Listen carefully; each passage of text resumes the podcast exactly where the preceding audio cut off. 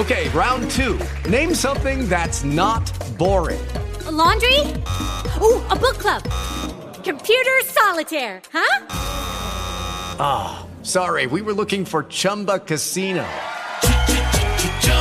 That's right. ChumbaCasino.com has over 100 casino style games. Join today and play for free for your chance to redeem some serious prizes. ChumbaCasino.com. No purchase necessary. Full prohibited by law. 18 plus terms and conditions apply. See website for details. Skype audio and kind of uh, get some chatting going. You're, you're one of our uh, you're one of our most favorite guests, by the way, on well, this you're program. one of my fa- most favorite interviewers. I love your laugh. and uh, and Do- Dr. Bulach, uh, I want to talk uh, teachers. I want to talk bullying. I want to talk all sorts of things this morning. First of all, let, let's talk about um, help. My teacher is a bully, and uh, we've got leading authority on educational policy, uh, Dr. Clete Bulach, with us today. He has got 40 years in public education, and uh, he joins us today here on Build, Grow, and Enjoy. And uh, D- Dr. Bulach, I noticed this a lot when I was when I was going through the school process that uh, there seemed to be uh, a, a lot of times where the teacher came off as a bully and wasn't in the end. And then there were other times where yeah that's exactly what it was. The the teacher was a bully. Um, it's become a national issue but but what do you do if the school bully is the child's teacher? Let's start there my friend. Well uh, no teacher w- would ever want to be called a bully. Um, they would never agree that that's what they were doing. Yeah. Uh, I call it uh, sarcasm. uh, okay. A lot of teachers use sarcasm as a way to interject humor into a class into a classroom. Uh, of course, as a school superintendent, we had a policy against that. Any teacher who was caught using sarcasm got a letter of reprimand, and if they continued to do it, they were fired for insubordination. Yes. Uh, but, uh, you know, I have not had any personal experience with that. So my advice on this uh, is strictly advice. I don't know that it's going to work, but here's how I would handle it. If my kid were in a classroom with a teacher who was using sarcasm on them to bully them, uh, I would suggest to my kid this is what I would suggest they do. After the class is over, go up to the teacher and say, Hey, teach, you know what you said back there in front of the entire class, that really hurt. That upset me a lot. Did you want to do that? Put the teacher oh, on the spot. Okay. And the teacher is going, what, what would the teacher have to say? Yeah, I meant to hurt you, you little turd. No, the, the teacher, yeah, yeah, the teacher yeah. would not say that. The teacher would say, "Oh no, I didn't mean to hurt you," and then the kid would answer back, "Well, I would appreciate it if you wouldn't do that anymore. Is that okay?" Put the teacher on the spot again. Uh, I think that would end it, but I don't know that to be a fact. Yeah. But the cer- the teacher would certainly know that what they did hurt this kid. And most teachers don't think about that. That what they do does hurt the feelings of kids. Yeah. Uh, they have no clue sometimes that they, how they hurt the their students. Uh, and I don't know I don't know any teachers who intentionally want to hurt kids. Now, when it comes to coaches, that's another story. Okay. Uh, coaches is, is more likely to be a bully than a teacher because uh, they want to win so bad. Some te- some coaches cannot stand to lose, and when a kid screws up, they will get on them unmercifully. And you know the kid does not intentionally um, throw a ball away or make a mistake. It, it's just what a kid does. But coaches don't understand that. And they want to win so bad that they'll get on kids unmercifully in front of the other kids. Uh, I think since the last time I was on your show, I've got four manuscripts that have been published uh, in one venue or another. They're on my uh, they're on my website, and any of your listeners can get on there and read those manuscripts. Well, let's let's let's uh, continue here on this bullying topic. Um, Dr. Clete Bulach with us today. He's a leading authority on educational policy. He joins us here on our big broadcast. He's got experience in all phases of the classroom, principalship, and superintendency. And um, who is most likely to be bullied in in the classroom or out of the classroom, my friend? Uh, well, the um, usually it's the kid that's not well liked uh, you know, if you're the the star ath- athlete and you have a lot of friends, the teacher is going to leave you alone because, uh, and the other kid, the the bullies will leave that that those kids alone because people who have friends are seldom bullied. It's the isolate, the person who is alone. I call an isolate Yes. Uh, they are the ones who are likely to be bullied. For example, I'll give you an example. When I was in my uh, sophomore year, I was transferred at the end of the year to another high school about 30 miles away. And I go to the school, and on the first day, the kid comes up to me and says, Boy, am I glad to see you. And I said, Why? He says, I'm no longer the littlest kid because I was about five foot uh, three, maybe weighed 115 pounds soaking wet. Wow! And as a high high school senior, I was five four and weighed 125. So you know, I was the shrimp of the class. Uh, so I was bullied because you know I was new, I had no friends, and uh, uh, I was little. In my case, it made me tough because uh, I back in those days, you could fight behind the school and nobody would know. Uh, today, if you're in a fight, I don't care whether you're defending yourself or causing the fight, you will get suspended or expelled. But back in those days, fighting took place. So I learned to fight. Uh, but I was a victim because I had no friends, and I was little. Yeah. So that's that's who people tend to pick on uh, whether whether it's a teacher or a bully, they will pick on people who have few friends or are different. Um, does that make sense? Yes, yes. Uh, we've got uh, Dr. Bulach with us today. He joins us live here on our big broadcast here on Build, Grow, and Enjoy. And uh, we're talking about bullying today with the doctor. And uh, how effective are some of these bullying prevention programs? Well, Dr. Alan Beane, B E A N E, and any of your listeners can get on the website and look him up. His program is called Bully Free. Um, I'm his external evaluator. Uh, the survey we created to evaluate his program uh, shows that it is effective. That when you do repeat measures using the survey, it it improves.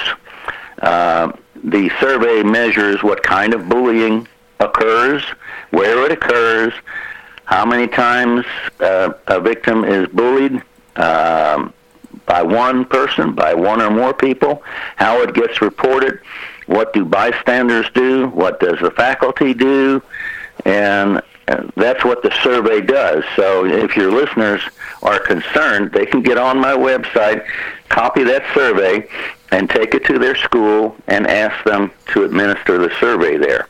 Um, Dr. Alan Beane has a program. Uh, he will come to the school. After, you know, he when, he always does a pre-survey. He always surveys the students to see the existing conditions before he puts his program in place. He's got a number of books out on how to deal with bullying behavior. Uh, I say he is the leading expert in the United States. There's a guy up in Sweden who's gotten a lot of publicity. I forget what his name is. Um, I don't think his program's that good, but Dr. Alan Beane's program is good. I've done pre and post surveys on his program, and there's always improvement. what happens, one of the things that happens when you uh, put in a program on bullying behavior, and your listeners out there need to know this, when you make students aware of what bullying really is, initially the survey gets worse because once they are aware of it, they see more of it. Um, but anyway, uh, bystanders is what the my my book, and incidentally, I've got two new books out now um, on on uh, creating a high performing schools.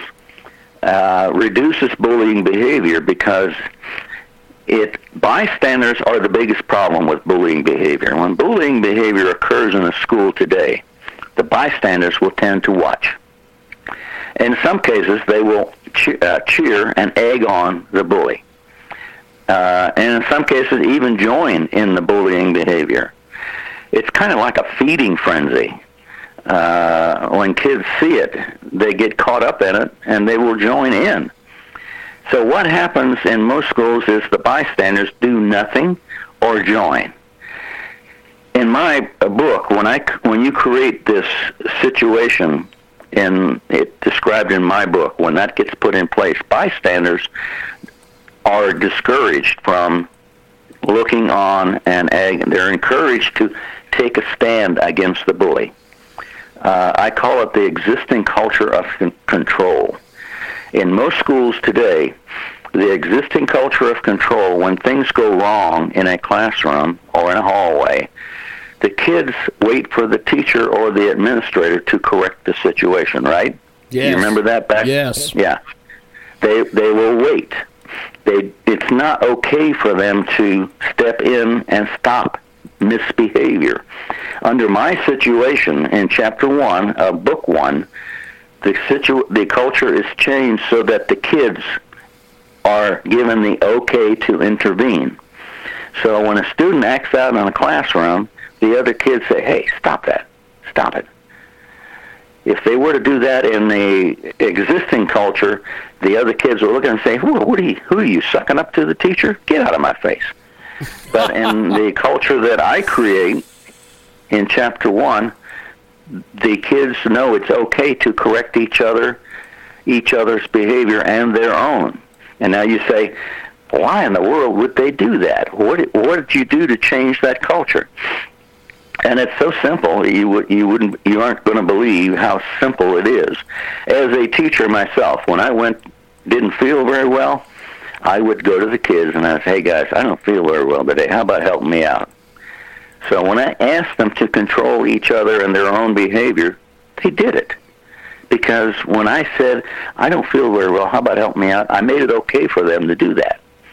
So how do you make it okay for kids all the time to correct their own and each other's behavior? And it's, I go to the kids and I say, hey guys, tell you what, I'm getting tired of spending time correcting your misbehavior. Tell you what, if you if you will change that so that I don't have to ch- correct your behavior, I'll give you an extra five minutes of recess, okay? They said, what? You give us an extra five minutes of recess? And they jump all over it. Um, so, you know, at the end of a class, or it, this is a in an elementary school where you got them all day, you can give them an extra five minutes of recess, with, and it doesn't cost you anything. In a uh, middle and high school, I would take the last half hour of class on Friday afternoons and say, okay, guys, we're just going to hang out if we have a good week. And at the end of each day, I would say, well, we had a good day, guys. I didn't have to correct your behavior so much today. Keep that up, and at the end of the week, on Friday, we'll take the last half hour and just hang out in the classroom. And they will help you. And they will correct each other's behavior. uh, if it happens in the whole school, it becomes a lot easier because you can give them an extra five minutes of locker time, and they Yep. love five minutes, an extra five minutes to hang out in the morning. Uh, so you you count how many times uh, kids at the at the end of each day, the principal sends somebody out to every teacher and collects how many times they have to stop and correct the kids, and you set a benchmark. And I used to do it like uh, a thermom- like the United Appeal with a thermometer, a red thing going up the wall, showing how many times we had to stop and correct uh, student misbehavior in the school. And if it was below a certain mark, then they got an extra five minutes of locker time every day. Uh, and it's amazing what kids will do when you ask them to control each other's behavior and their own. They are all over it. And if you think that's crazy, uh, now I want you to stop and think a minute here, Jim. Uh, ROTC, you know, they have ROTC programs in schools. Yes, yes. Okay. Well, in an ROTC program, the kids control each other's behavior. You've got the upperclassmen who are, you know, the higher ranking ones, and you've got the ones below them, all the way to freshmen, and they are in charge of the each other's behavior. The ROTC officer uh, gives, by rank, gives the control to the students to control each other. And I I had one high school, and there's an there's a manuscript that was published on it. It's on my website, and anybody can read it about a JROTC program in an inner city black high school in Atlanta. And the behavior of the students in an ROTC classroom versus the rest of the school, it was night and day. Uh, I was in that school for one year, for four years in a, in a uh, character ed. They were part of a character ed grant, and uh, I can I can't tell you how different the students were in the ROTC program versus the rest of the school. It was night and day. so, bullying behavior will decrease Yes. if you ask the kids to control each other's behavior. You got to make it okay for kids to intervene and stop bullying behavior. They won't do it. Uh, just recently here, there was a a case in Cincinnati or Ohio where a kid got punched in the stomach in a bathroom. All the other kids were standing around, and this bully kicked him, kicked this kid and punched him, while the other kids looked on. The kid went home and told the parent that he had a stomach ache. And do you know the school officials did not tell the parent this kid had been bullied and kicked and beaten? Didn't tell the parents. The parents kept the kid home from school two days, thinking the kid was sick. That night, the kid went in his bedroom and hung himself. Uh, it's it's awful what happens to victims because you know they don't know what to do and they don't tell their parents. Um, in the survey, I it, one of the items is, do you tell school officials when you're bullied? Most of the kids do not tell them. They're ashamed, and they don't tell their parents. They're ashamed. So, parents out there, if you're listening, uh, if your kid complains of a bellyache or a headache and doesn't want to go to school, you need to find out what's going on in school because it's likely that your kid is being bullied. And if you think that's rare, no, it's not rare. On the survey, 5 to 10% of the kids in every school are bullied in one way or another. If you take a 1,000 students in a school, you're talking 50 to 100 kids are being bullied in that school. The danger for violence, potential violence of breaking out in that school is dangerous. These victims, they have to do something to gain control over what's happening to them. Suicide is one thing they can do. The other thing they can do is bring a gun back to school and shoot the bully and every other kid they don't like. Um, the other thing they can do is um, alcohol gives you temporary uh, control, feeling of control. Uh, drugs, another way of gaining temporary control. Join a gang. The uh, kids cannot stand being bullied. They're going to do something. In my case, I fought. I was a little farm boy. I weighed 125 pounds. I was solid muscle, and and I could fight. Uh, after about three or four fights, nobody picked on me because they knew they were going to get hurt. Um, What else would you well, like to talk I'll, about? I'll tell I'll, I'll, tell you, Doctor Bulach. It is it is a heck of a deal. I'm glad we've got you on today. We've got our uh, good friend uh, Dr. Clete Bulach joins us today. We're talking about bullying. Now, you mentioned uh, you've got some new books out there. Let, us let, talk about those in our remaining moments here with you, my friend. Uh, okay. T- tell us a little bit about the books. Well, school culture and climate vis-a-vis student learning uh, describes in chapter one how to give control to the students without giving it up. That's the secret to being a parent, the secret to being a leader of any kind. You give control to the people below you without giving it up. And if you're a parent listening, here's how you do that. Even with a, even with a first grader, you say, "What are you going to wear tomorrow?" You, you tell your first grader, "What are you going to wear tomorrow?" And if the kid tells you what he's going to wear. Well, if if the outfit sounds okay, you say, "Oh, that's great." So you give your kids the ability to make decisions. When they make the wrong one, you take it back. If they pick out an outfit that colors that doesn't match, you say, oh, "I don't think that that goes together too well. Why don't you pick out something that matches better?"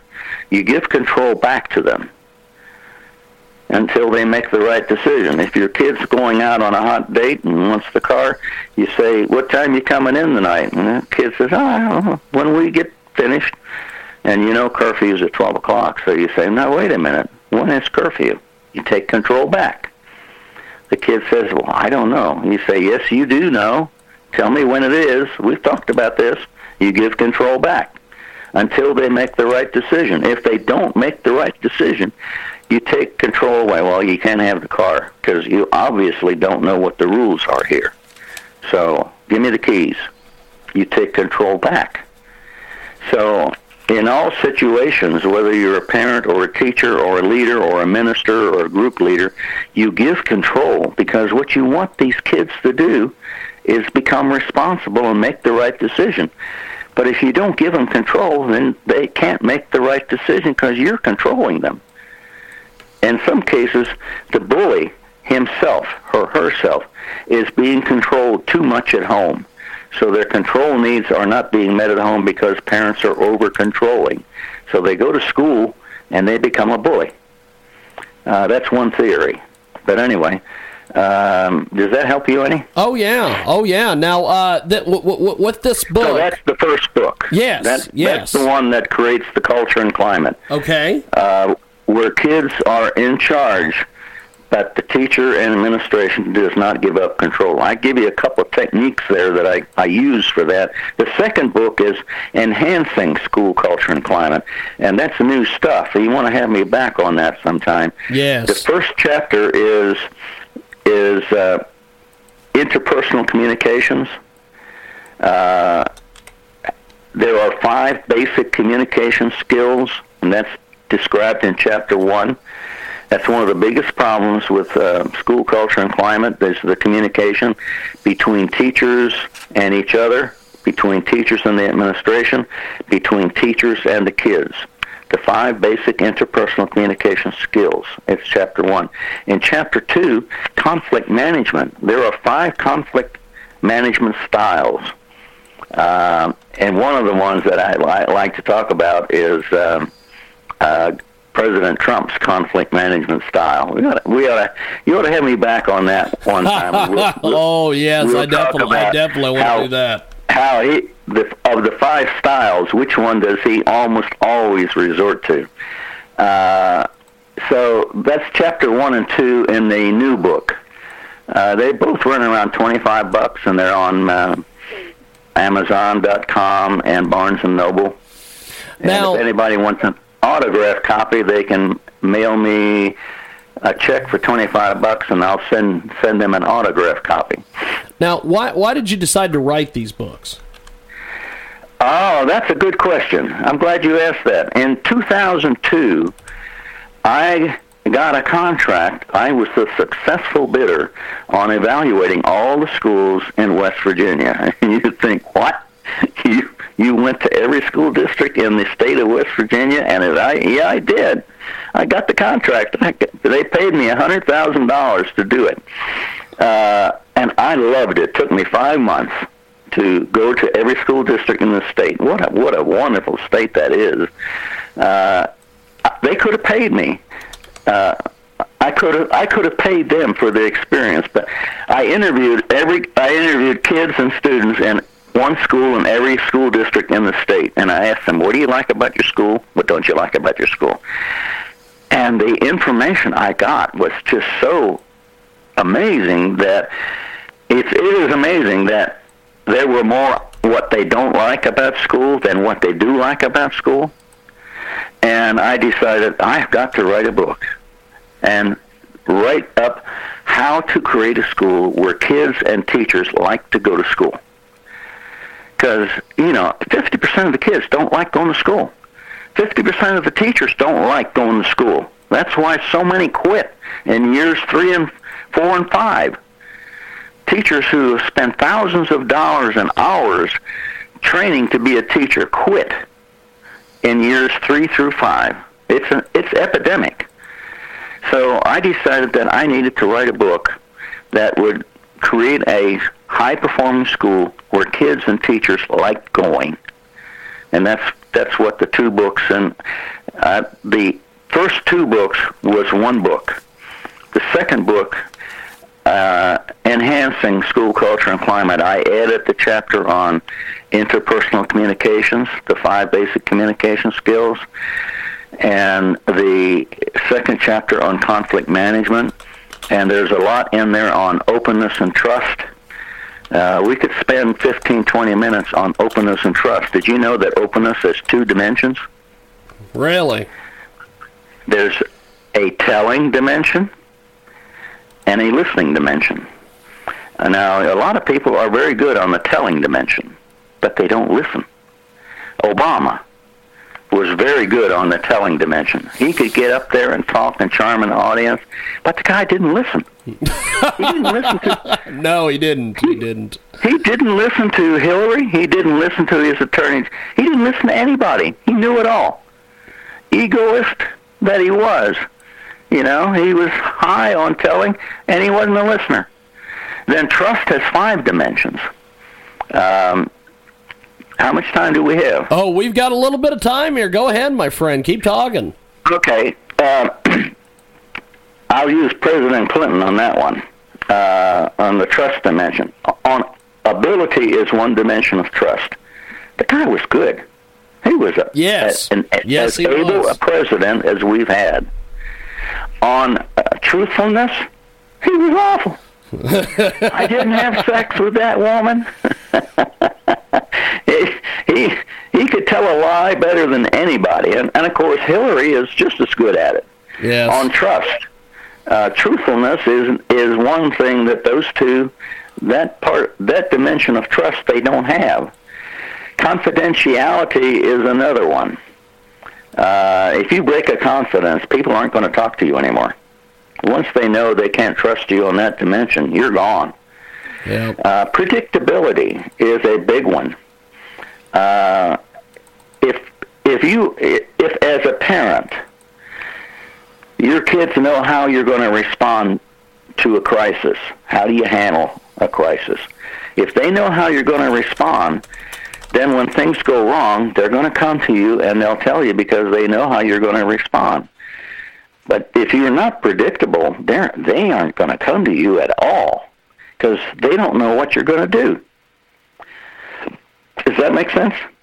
Yes. Yes, it does, Yeah, my okay, friend. So you yes. got you got truthfulness, ability, predictability, confidentiality, and then there's an overall character dimension. Uh, who are you? Are you who you say you are? Do you care about the people who are working for you? Do you care about people? Are you self-serving or are you servant-oriented? Throughout both books, servant leadership is the theme. How do you come across as a servant? Or do you come across as self-serving? If you come across as self-serving, and that's what a lot of people suspect that President Trump is doing, that he is self-serving. Well, I don't think so. Nobody gives up what he gave up. to become the president. This guy is out there, I think, for one reason. He wants to make America great again. Yes. He is, he is a servant to the people. That's my guess. But a lot of people suspect it the otherwise. And that's one of the things with most principals and most teachers. When I ask, "What do you like about your teacher? What do you like about your school?" They said, "The teacher." I said, "What don't you like about your school?" They said, "The teacher." oh, wait, wait a minute. What are you talking about? They says, "Well, you know, some of these teachers care about us, and they they will talk to us, and and if we need to talk to them, they will listen. And then you've got these other teachers. They come in there and prop their feet up on the desk with their cup of coffee, and they look at us and say, "You guys here to learn? Great. If you're not, that's your problem. All they want is their paycheck, and they can't wait till they retire." And and I got the same answer with uh, teachers. What do you like about your school? And they said the administrators. What don't you like about your school? The administrators. They don't care about us. They're just they're here for a year or two and moving on to a, a higher position. They're self-serving. So you know when you come across as self-serving versus servant, if you come across as self-serving, that's a character dimension. You aren't going to get trusted. If you come across as a servant, caring, and you are authentic, you know, you act the same way all the time, you behave the same way all the time, you're predictable, you keep a confidence, you're able, you and so forth. Uh, you care, people are going to trust you. Those are the five dimensions of trust. And on my on my website, there is a survey that measures school culture and climate. It's free. There are six surveys on my website. They're all free. One measures bullying behavior, one measures openness and trust, one measures school culture and climate, and one measures caring behaviors of teachers. That's a good one. Any teacher listening who wants to know how they're coming across can, can use that caring behavior survey and find out how they're coming across. Uh, on the school culture and climate, there is a measure of openness and there is a measure of trust. Those are the two lowest scores on the 11 dimensions that measure school culture and climate. It's always the lowest. So in book number two, there's a lot of activities to improve levels of openness and trust in a school. Yeah. Um, okay.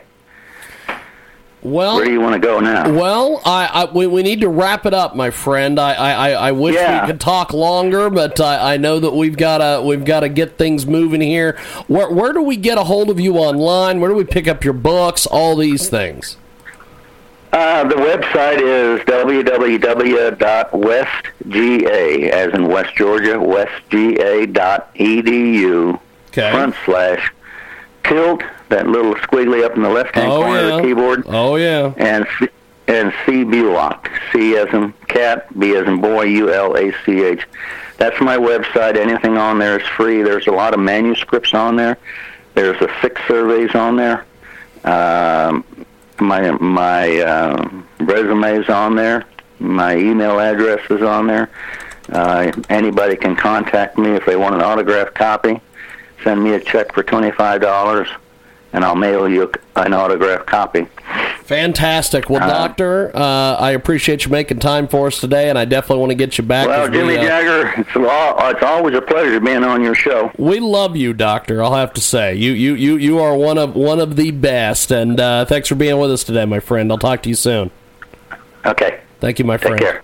Dr. Bulach with us today here on our big broadcast. And uh, we love Dr. Bulach. And uh, that wraps it up here for our latest edition here of Build, Grow, and Enjoy.